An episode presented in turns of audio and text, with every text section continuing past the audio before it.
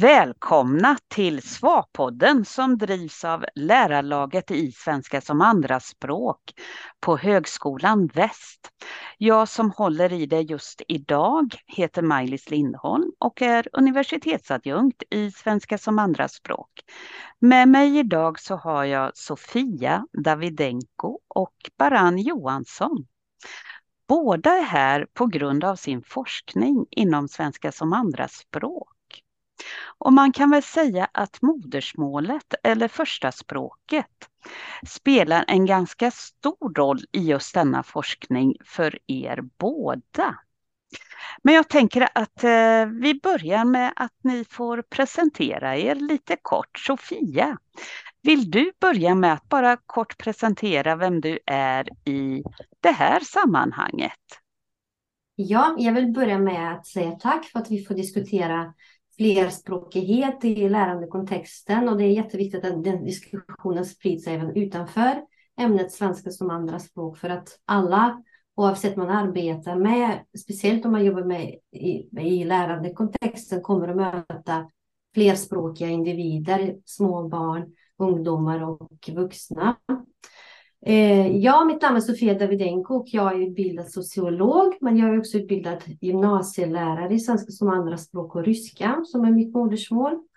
Och på Högskolan Väst jobbar jag mest med svenska som andraspråk eh, på ämneslärarprogrammet, eh, fristående kurser och även lärarlyftskurser där vi möter lärare som eh, utbildade lärare och verksamma lärare eh, och sådana som sak, eller, vill ha behörighet i ämnet svenska som andraspråk. Ja, tack Sofia. Det var ju en jättebra inledning tänker jag och du sätter det i en väldigt bra och viktig kontext. så. Eh, Baran, vill du kort berätta om dig och eh, dess i det här sammanhanget kring flerspråkighet och modersmål? Ja, hej allihopa. Tack så jättemycket att jag får vara med. Jag heter Baran Johansson. Eh, jag jobbar som lektor i svenska som andraspråk på Högskolan Väst. Jag har disputerat inom språkvetenskap ehm, och forskat inom eh, eh, ja, flerspråkighet. Svenska som andraspråk. I min forskning har jag jobbat med tvåspråkiga elever med och utan läs och skrivsvårigheter. Jag har persiska som modersmål och jag har undersökt elevernas modersmål på persiska eh, och det andra språket svenska som vi kommer att prata om.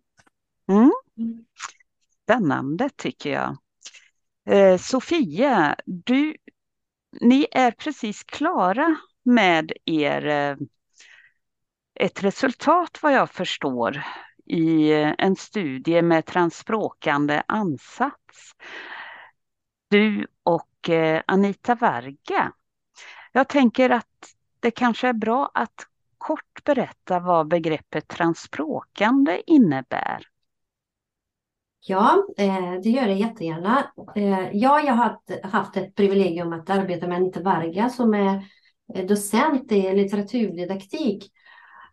Och vi har gjort en studie inom ramen för ett större projekt som handlar om läsfrämjande undervisning i gymnasieskolan.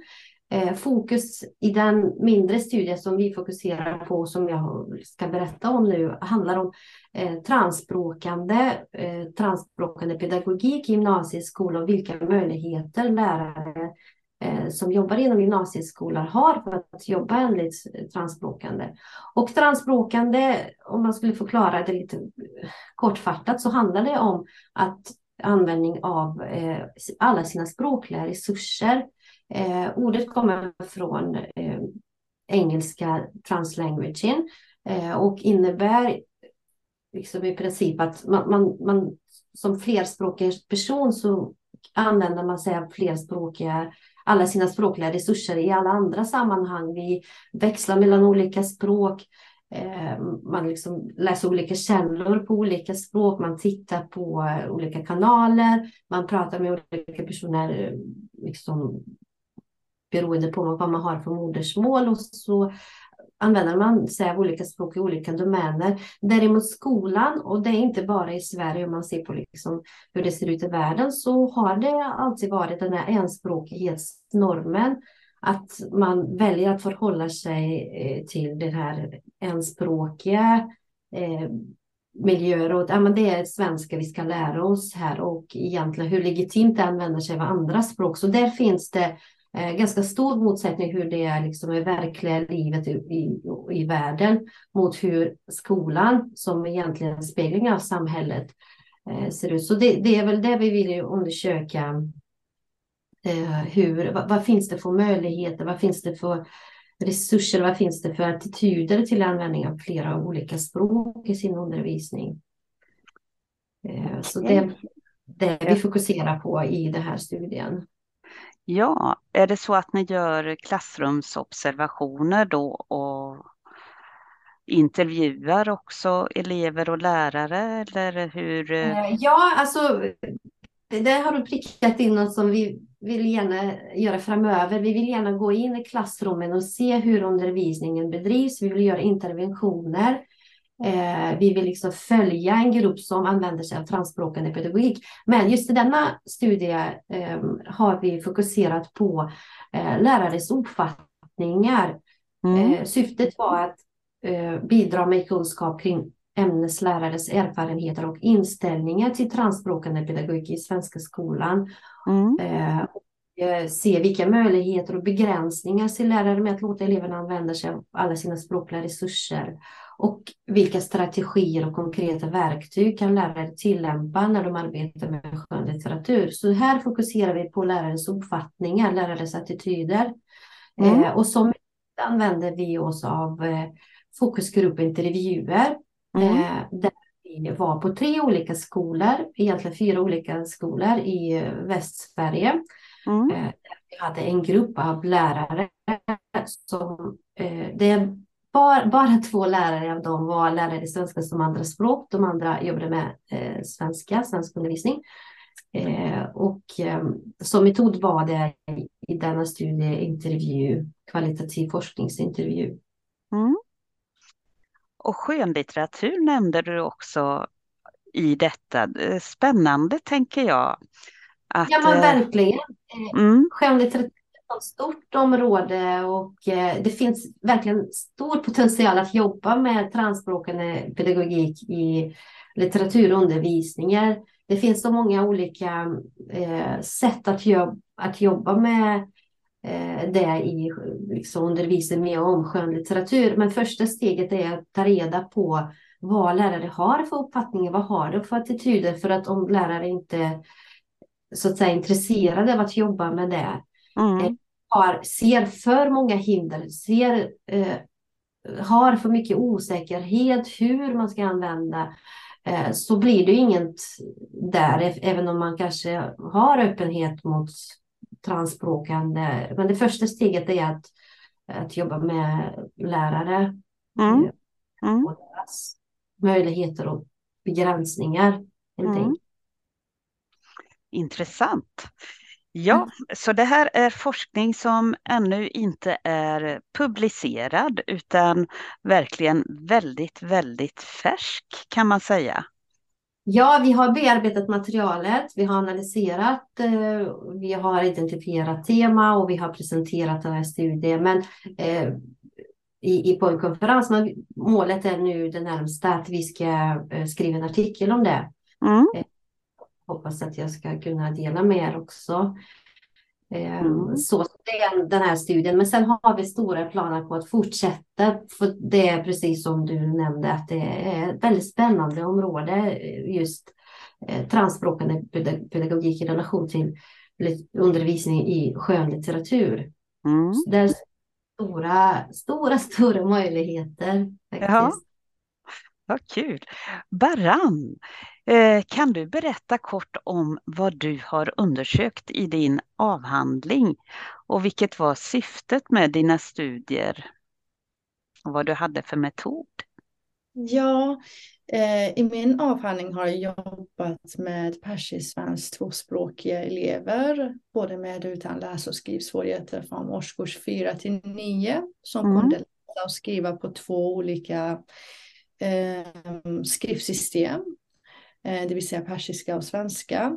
Jag har skaffat mig standardiserade tester både från Iran och från Sverige för att undersöka elevernas språkliga förmågor, till exempel fonologisk medvetenhet och ordförråd och så. Och eh, den kognitiva förmågan som till exempel arbetsminne samt läsning och skrivande både på persiska och svenska. Eh, jag har använt eh, ett program som är utvecklat i Frankrike som heter Ian Pen för att undersöka elevernas skrivprocesser. Det vill säga eh, till exempel det som är bakom egentligen den färdiga texten. Vad de gör, hur ofta de pausar, vart de pausar och Um, om de redigerar någon text eller något ord eller stavning eller ja. Uh, så det kunde jag se och undersöka med, det, med hjälp av det här programmet. Um, ja, och sen har jag också eh, designat enkäter och gjort intervjuer för att undersöka um, elevernas språkbruk och språkanvändning i fritid och hemma. Mm. Ser ut. Ah, intressant. På, hela, på familjer också, det är inte bara liksom barnens utveckling utan liksom familje... Nej, egentligen hur barnet egentligen använder dessa två språk hemma med, ja, precis med sina syskon eh, och föräldrarna och kompisarna i fritiden. Och, eh, ja, Absolut, men eh, det här har vi också skickat till eh, lärarna. Eh, för att vi ville gärna veta lite mer om dessa elever, men de hade inte tid att svara såklart. Men, ja, ja, de är väldigt upptagna.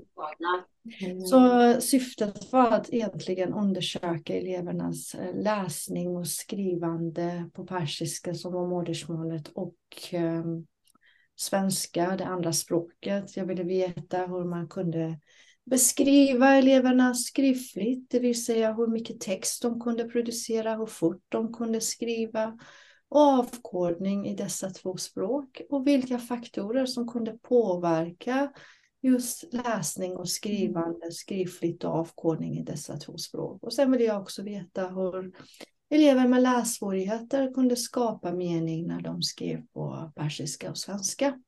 Mm. Mm. Var det longitudinell studie, att du kunde följa dem under en längre period? Eh, nej, det, det, var inte så egentligen. Så jag samlade datan och sen eh, analyserade det direkt. Men eleverna var från årskurs 4 till 9. Okay. Mm. Det är ju en ganska stor grupp.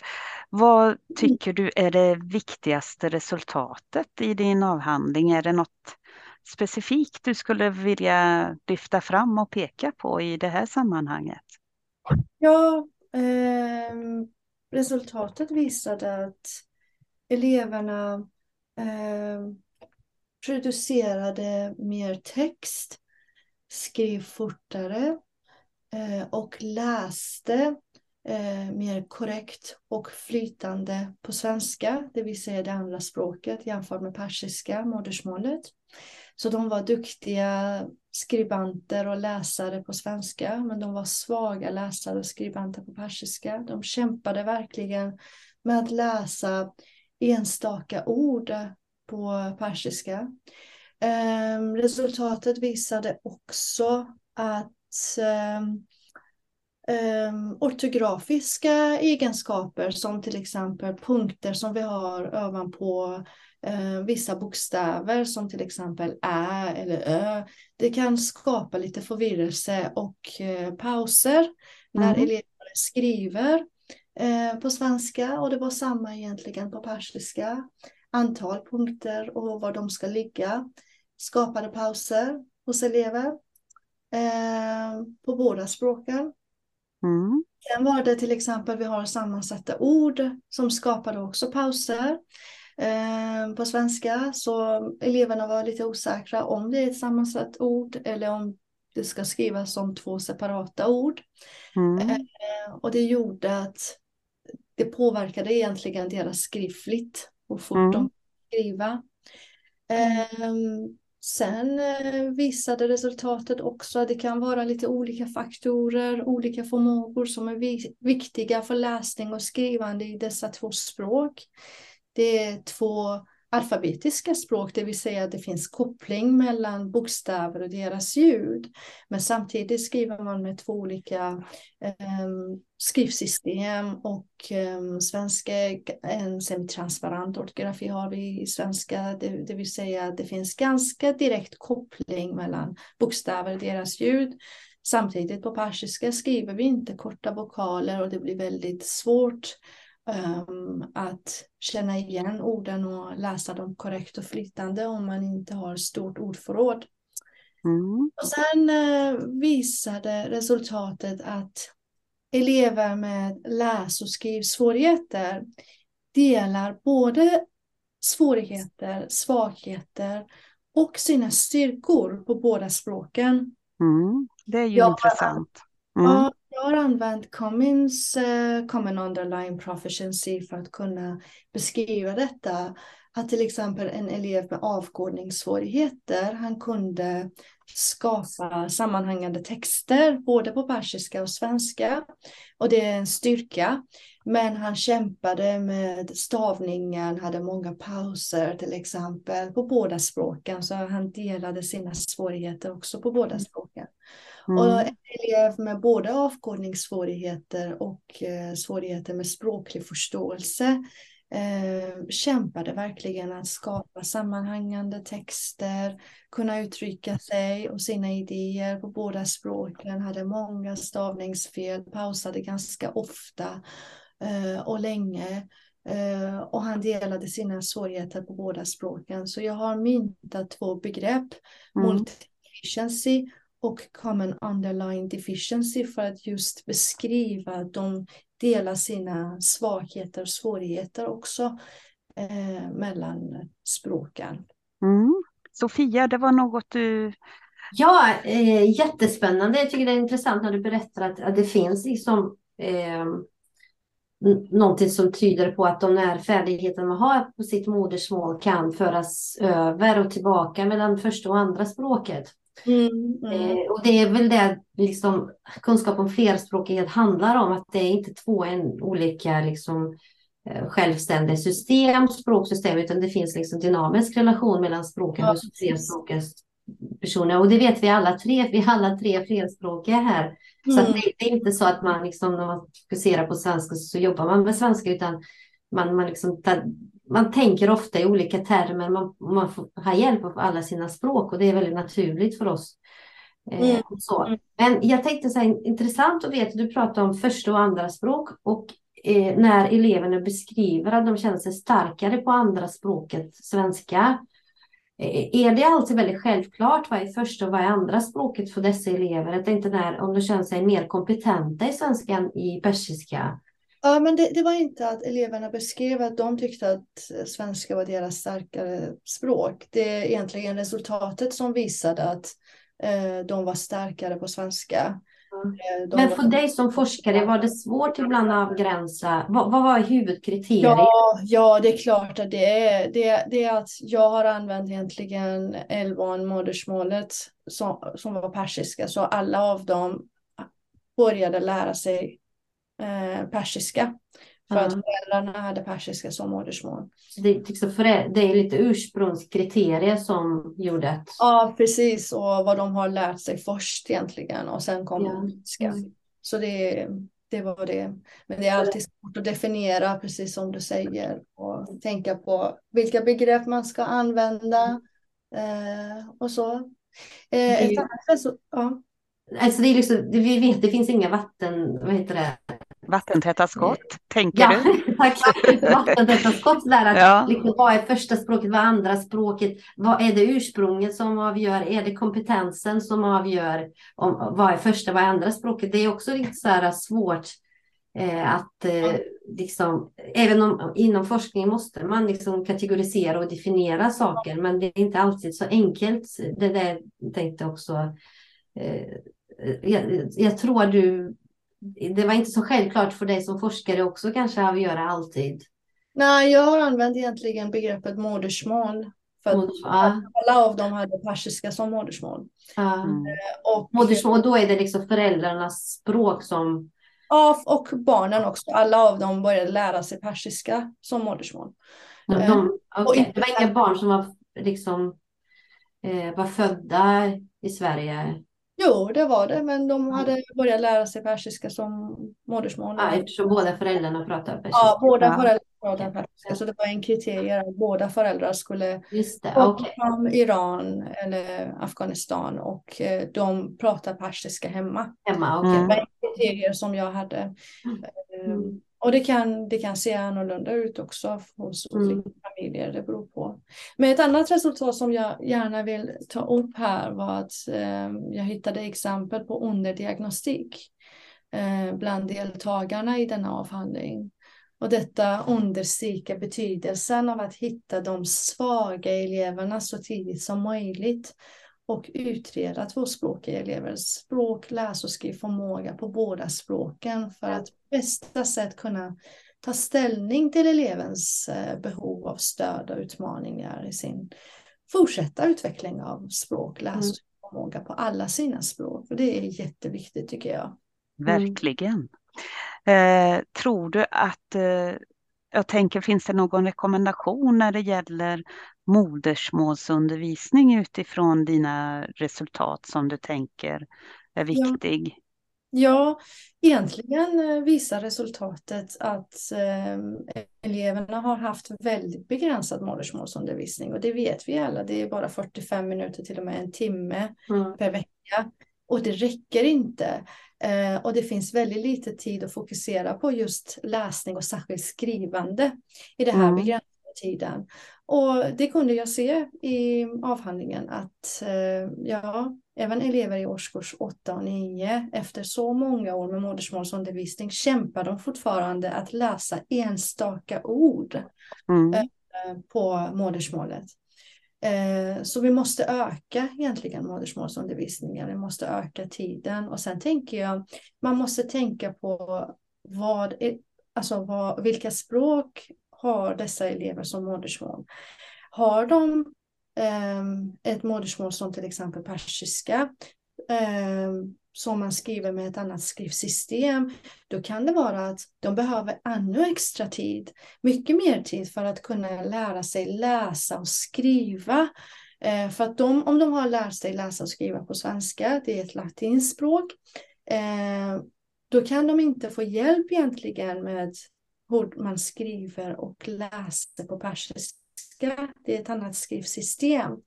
Eh, till exempel B, D, G på persiska och svenska ser väldigt olika ut. Mm. Så de här elever som inte har latinska eh, använder inte egentligen latinska alfabet i modersmålet behöver ännu extra tid eh, för att kunna lära sig alfabetet egentligen. Ja.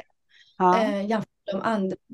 Eh, och det är någonting som eh, lärare i svenska och svenska som andraspråk ska också tänka på. Eh, vad har eleven för modersmål? Vilka likheter och skillnader finns med Mm. modersmålet och det andra språket? Och eh, hur ser modersmålet ut egentligen? Mm. Vilka bokstäver de har och de inte har i det modersmålet? Hur, hur ser ortografin ut? Mm. Eh, um, och eh, ja, så det, är viktigt att tänka på.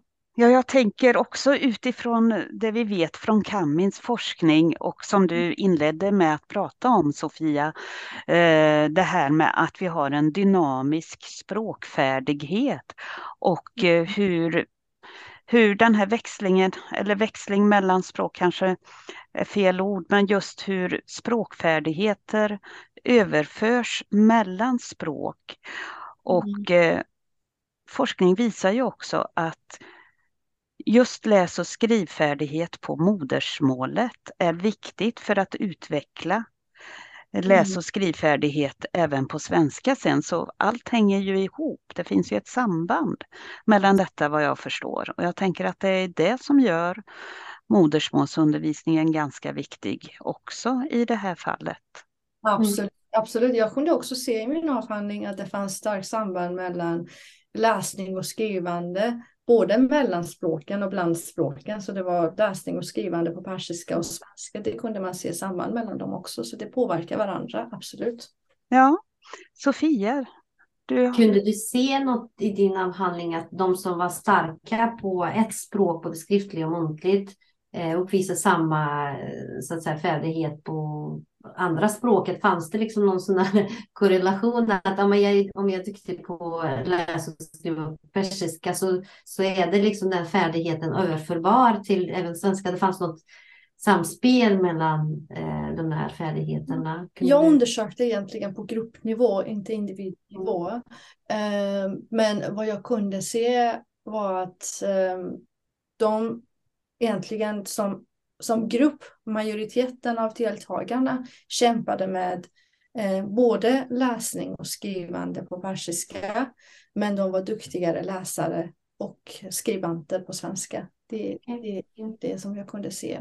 Men sambandet mm. mellan läsning och skrivande på persiska och svenska, det kunde jag se också. Mm. Att det fanns ett mm. starkt samband. Det är liksom en stor poäng att utveckla mm. liksom, färdigheter i det språk, i ena språket för att kunna liksom, ha nytta av det i den andra språket också. Ja, precis, precis. Det är egentligen det som det handlar om. Och kanske särskilt för dem med läs och skrivsvårigheter då? Ja, precis. För att om de de måste egentligen kunna också överföra en del kunskaper och visst när det finns flera likheter än skillnader mellan språken då kan man överföra flera, eh, mer egentligen. Eh, men ändå, det finns en del som man kan göra som till exempel jag Eh, tog upp att persiska har också ett, eh, det är ett alfabetiskt språk. Så man lär sig att det finns en koppling mellan bokstäver och deras ljud och det kan man överföra från persiska till svenska. Mm. Men visst, bokstäverna ser olika ut egentligen. Mm, det är svårare. Men däremot om man har till exempel spanska som modersmål och eh, svenska som andra språk mm man kan överföra ännu mer för att bokstäverna ja, är lika ut också. Så det är typ samma skriftsystem som man använder. Men vad kognit, kognitiv utvecklande det måste vara liksom att ta del av så olika språksystem. Jag tänker på att det måste vara väldigt kognitivt krävande men ändå väldigt utvecklande. Ja, precis. Att liksom kunna hantera de här så olika språksystemen. Ja, precis. precis ja. Det. det. blir ju en rikedom. Alltså, mm precis som du säger Sofia. Och det vet man ju att det blir en stor flexibilitet eh, hos dem som får den förmånen att utveckla den flerspråkiga läs och skrivfärdigheten. Mm. Mm. Precis. Och vi som är flerspråkiga, vi vet egentligen vilken för, förmån det är att kunna flera språk, vilken nytta man har av sina språk, både liksom kognitivt och Eh, det finns social dimension på flerspråkighet också, men det hade varit väldigt roligt om man kunde liksom lyfta fram det ännu mer i forskning, att man kunde se det liksom i ännu tydligare. För att intuitivt mm. känner vi det. Ja. Ja, ja, absolut. Vad jag har tagit upp i min avhandling är att det är också en rättighet egentligen att kunna lära sig läsa och skriva på sitt modersmål. Ja. Det är en del av elevernas identitet. Ja. Och det är jätteviktigt. Att vi ja, det är jätteviktigt. Social dimension av flerspråkighet tycker jag också. Ja, precis. Det är jätteviktigt att vi ger dem det här möjligheten att kunna mm. utveckla eh, modersmålet och kunna lära sig läsa och skriva eh, mm. på modersmålet också. Eh, så det, det, är jätte, jätteviktigt och forskning har visat att de behöver verkligen öka modersmålsundervisningen, de behöver öka tiden och som sagt jag tänker att även för elever som eh, skriver med ett annat eh, mm. skrivsystem, då behöver de öka ännu mer. Mm. Eh, för att det behövs mer tid. Mm. Verkligen. Jag har ju själv fått hemspråksundervisning, mm. eh, vilket däremot mina äldre syskon inte har fått. För jag var tio år gammal när den lagstadgades och minns eh, faktiskt min läsutveckling på mm. mitt modersmål finska då och eh, mm.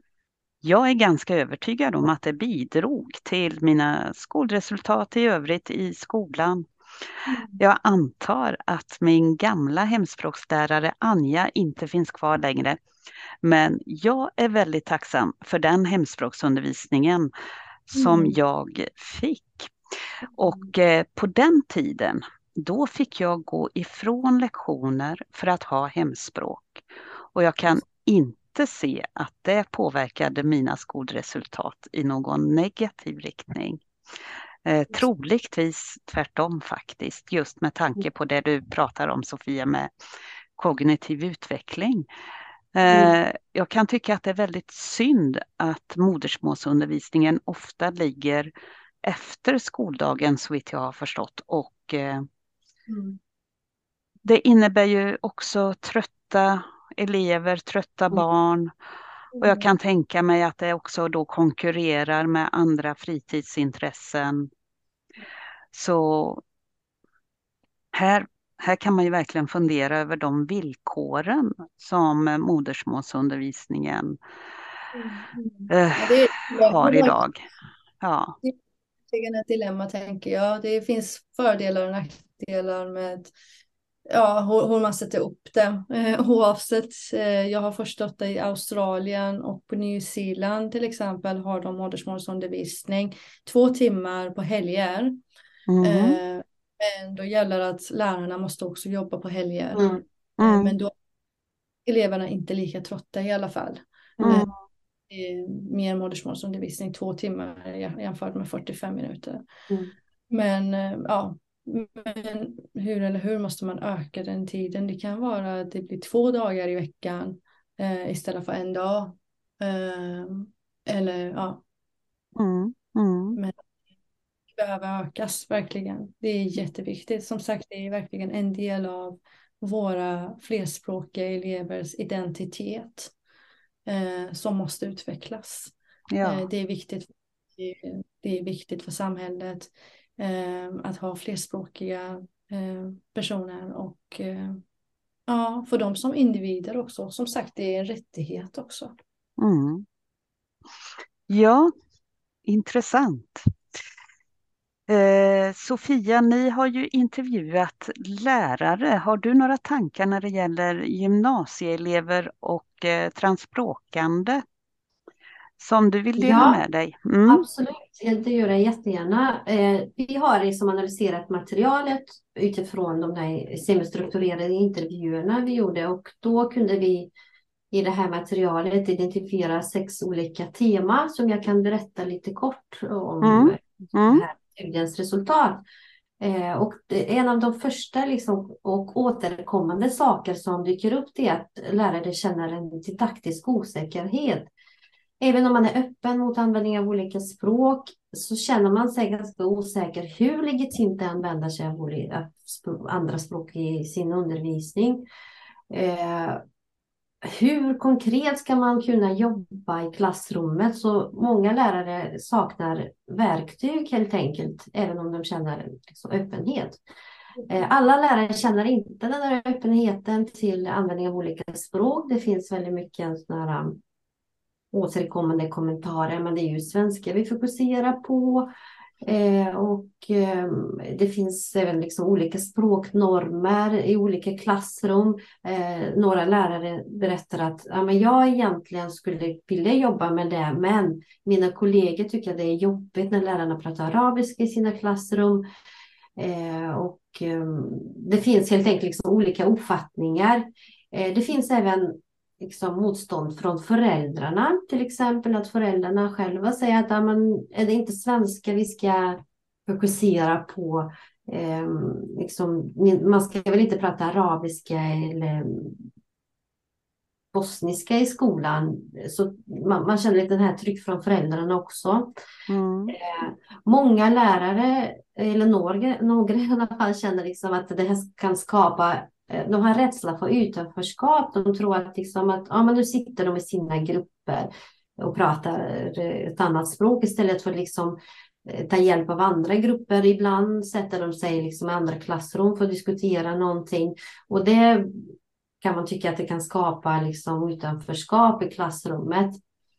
Ehm, och det finns även rädsla för att eleverna fuskar helt enkelt, liksom prata om rättssäkerhet. Ah. Ehm, vad, vad liksom, de sitter och pratar ett annat språk och jag förstår inte vad de säger. Eh, jag, jag, kan inte förstå eh, om det är liksom uppgiften de diskuterar eller de liksom pratar om något Mm. helt annat. Mm. Så det finns ganska många hinder eh, liksom, eh, som lärarna möter. De pratar också om elitistisk flerspråkighet, att, eh, att vara flerspråk, alltså det finns sådana olika eh, språk som har olika status, om man är flerspråkig på engelska och spanska till exempel. Mm. Eh, som är liksom stora språk så, så värderas det något högre. Då är det lite häftigt att vara flerspråkig på de där språken. Däremot har man liksom somaliska eller arabiska så, så värderas det lite lägre. Det är inte lika Mm. häftigt Mm. som de eleverna kan uttrycka det på som att vara Mm. flerspråkig. För att eh, liksom, då kopplas det kanske, det har lite, ja, men har man somaliska som modersmål så, så borde man ha kanske problem med inlärning också. Eh, så, för det, Ah. och det handlar inte bara om geopolitisk spridning. Arabiska till är ett jättestort språk eh, och pratas med olika länder. Eh, det finns, franska till exempel är mycket mindre språk.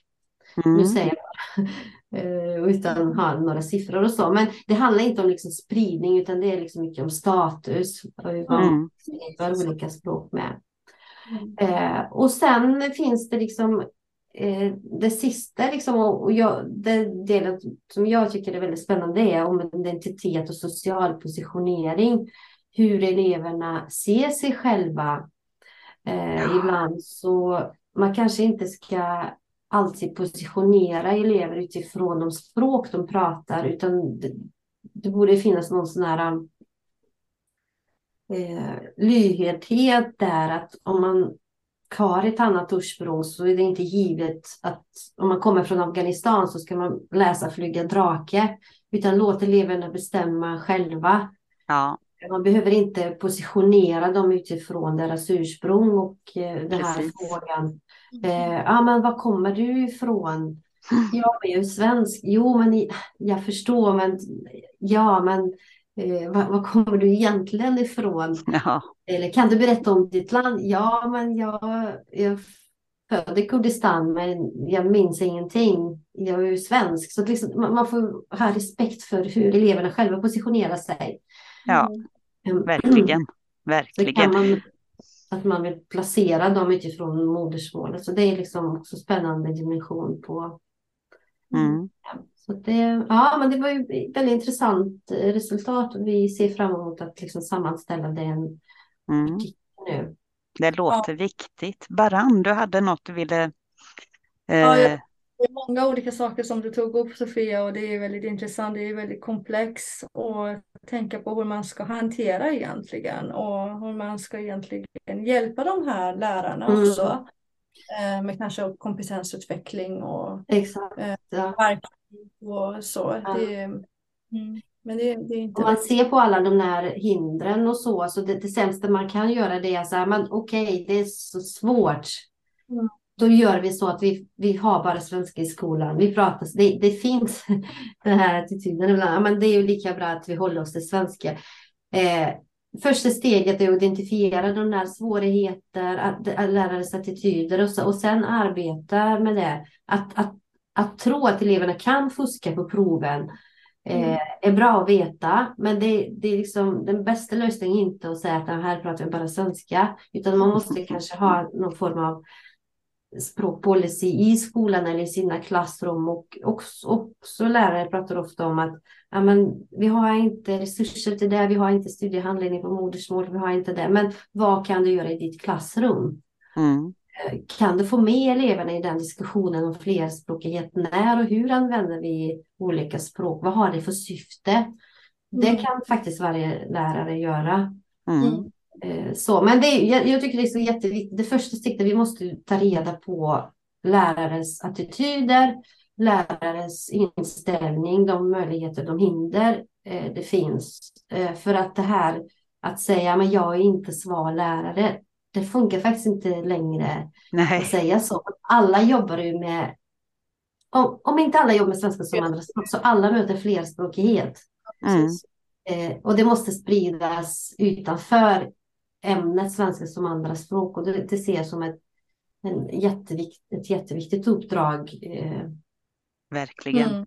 Jag tänker en annan sak som är viktig är att skapa medvetenhet hos föräldrarna. Att det är så viktigt att lära sig modersmålet för att de ska veta att tidigare forskning har visat verkligen att läs och skrivutveckling i till exempel modersmålet kan bidra till läs och skrivutveckling i det andra språket och det är väldigt positivt att lära sig modersmålet. Mm. Det är en sak som vi behöver jobba med.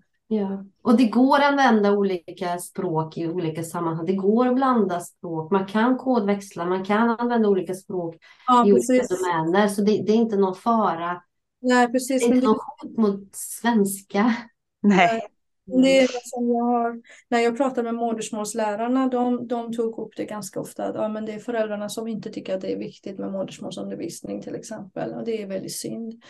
Och vi måste öka medvetenhet hos föräldrarna också, att de Mm. verkligen förstår att forskning har visat att det är så positivt att vara flerspråkig. Det finns många fördelar.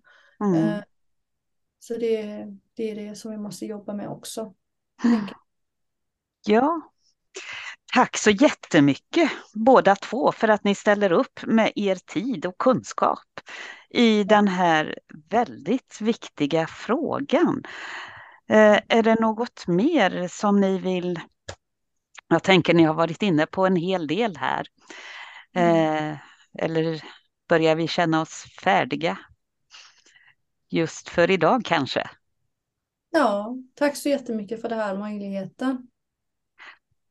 Tack Ja. själva. Och jag vill bara lägga till, även om jag kanske eh, när man berättar om lärarnas eh, liksom, historia så känner jag en stor tacksamhet att dels har de delat med sig av sina eh, liksom, erfarenheter och tid eh, för det och eh, jag vill inte att det ska framstå att på något sätt att lärare inte vill, utan vi måste liksom på något sätt, det är vårt uppdrag att sprida kunskap om flerspråkighet och öppna upp. Och, för att ibland känner lärarna kanske att man, att man ska, det är som att navigera i mörker någonstans. Man vill gärna, men liksom man, man saknar verktyg och det, det är vi som eh, det ska finnas bra samarbete med det som finns på högskolan och det som finns i, i, på skolan, i gymnasieskolan. Det finns ett stort intresse från verksamma lärare att samarbeta med oss och det, det är det jag vill lyfta fram. att eh, Det är jätteroligt om vi kan liksom fortsätta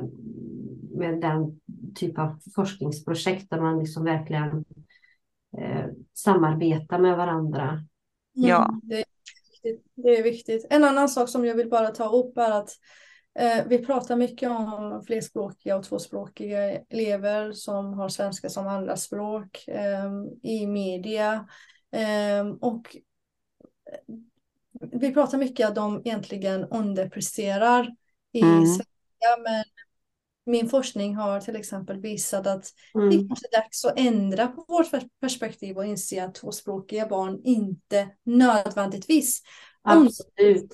i läsning Ja. och skrivande i det andra språket. Att tvåspråkiga kan prestera inom de förväntade resultaten Mm. läsning och skrivande eh, på sitt skolspråk. Eh, Ja. Om de kan ligga efter i sin eh, läsning och skrivande på modersmålet.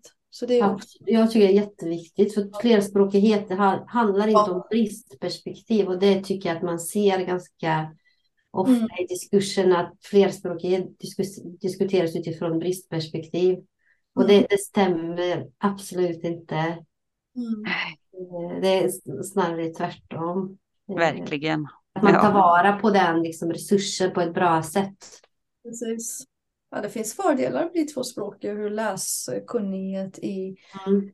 två språken kan hjälpa barn egentligen. Precis som vi tar upp att vi de kan utveckla sin identitet genom att förstå och vara en del av deras språk och kulturell bakgrund. Det är jätteviktigt. Verkligen.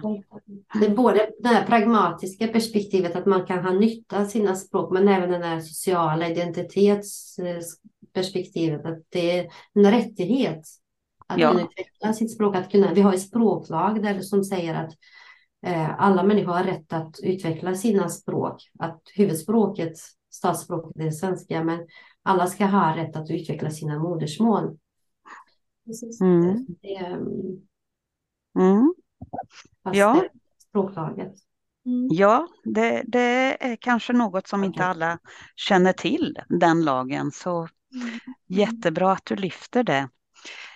Ja, men då tror jag att vi rundar av och eh, tackar för oss för idag. Eh, och detta var ju Svapodden på Högskolan Väst i Trollhättan med medverkan från eh, universitetsadjunkt Sofia Davidenko och eh, lektor Baran Johansson samt jag, universitetsadjunkt Maj-Lis Lindholm. Tack för att du lyssnade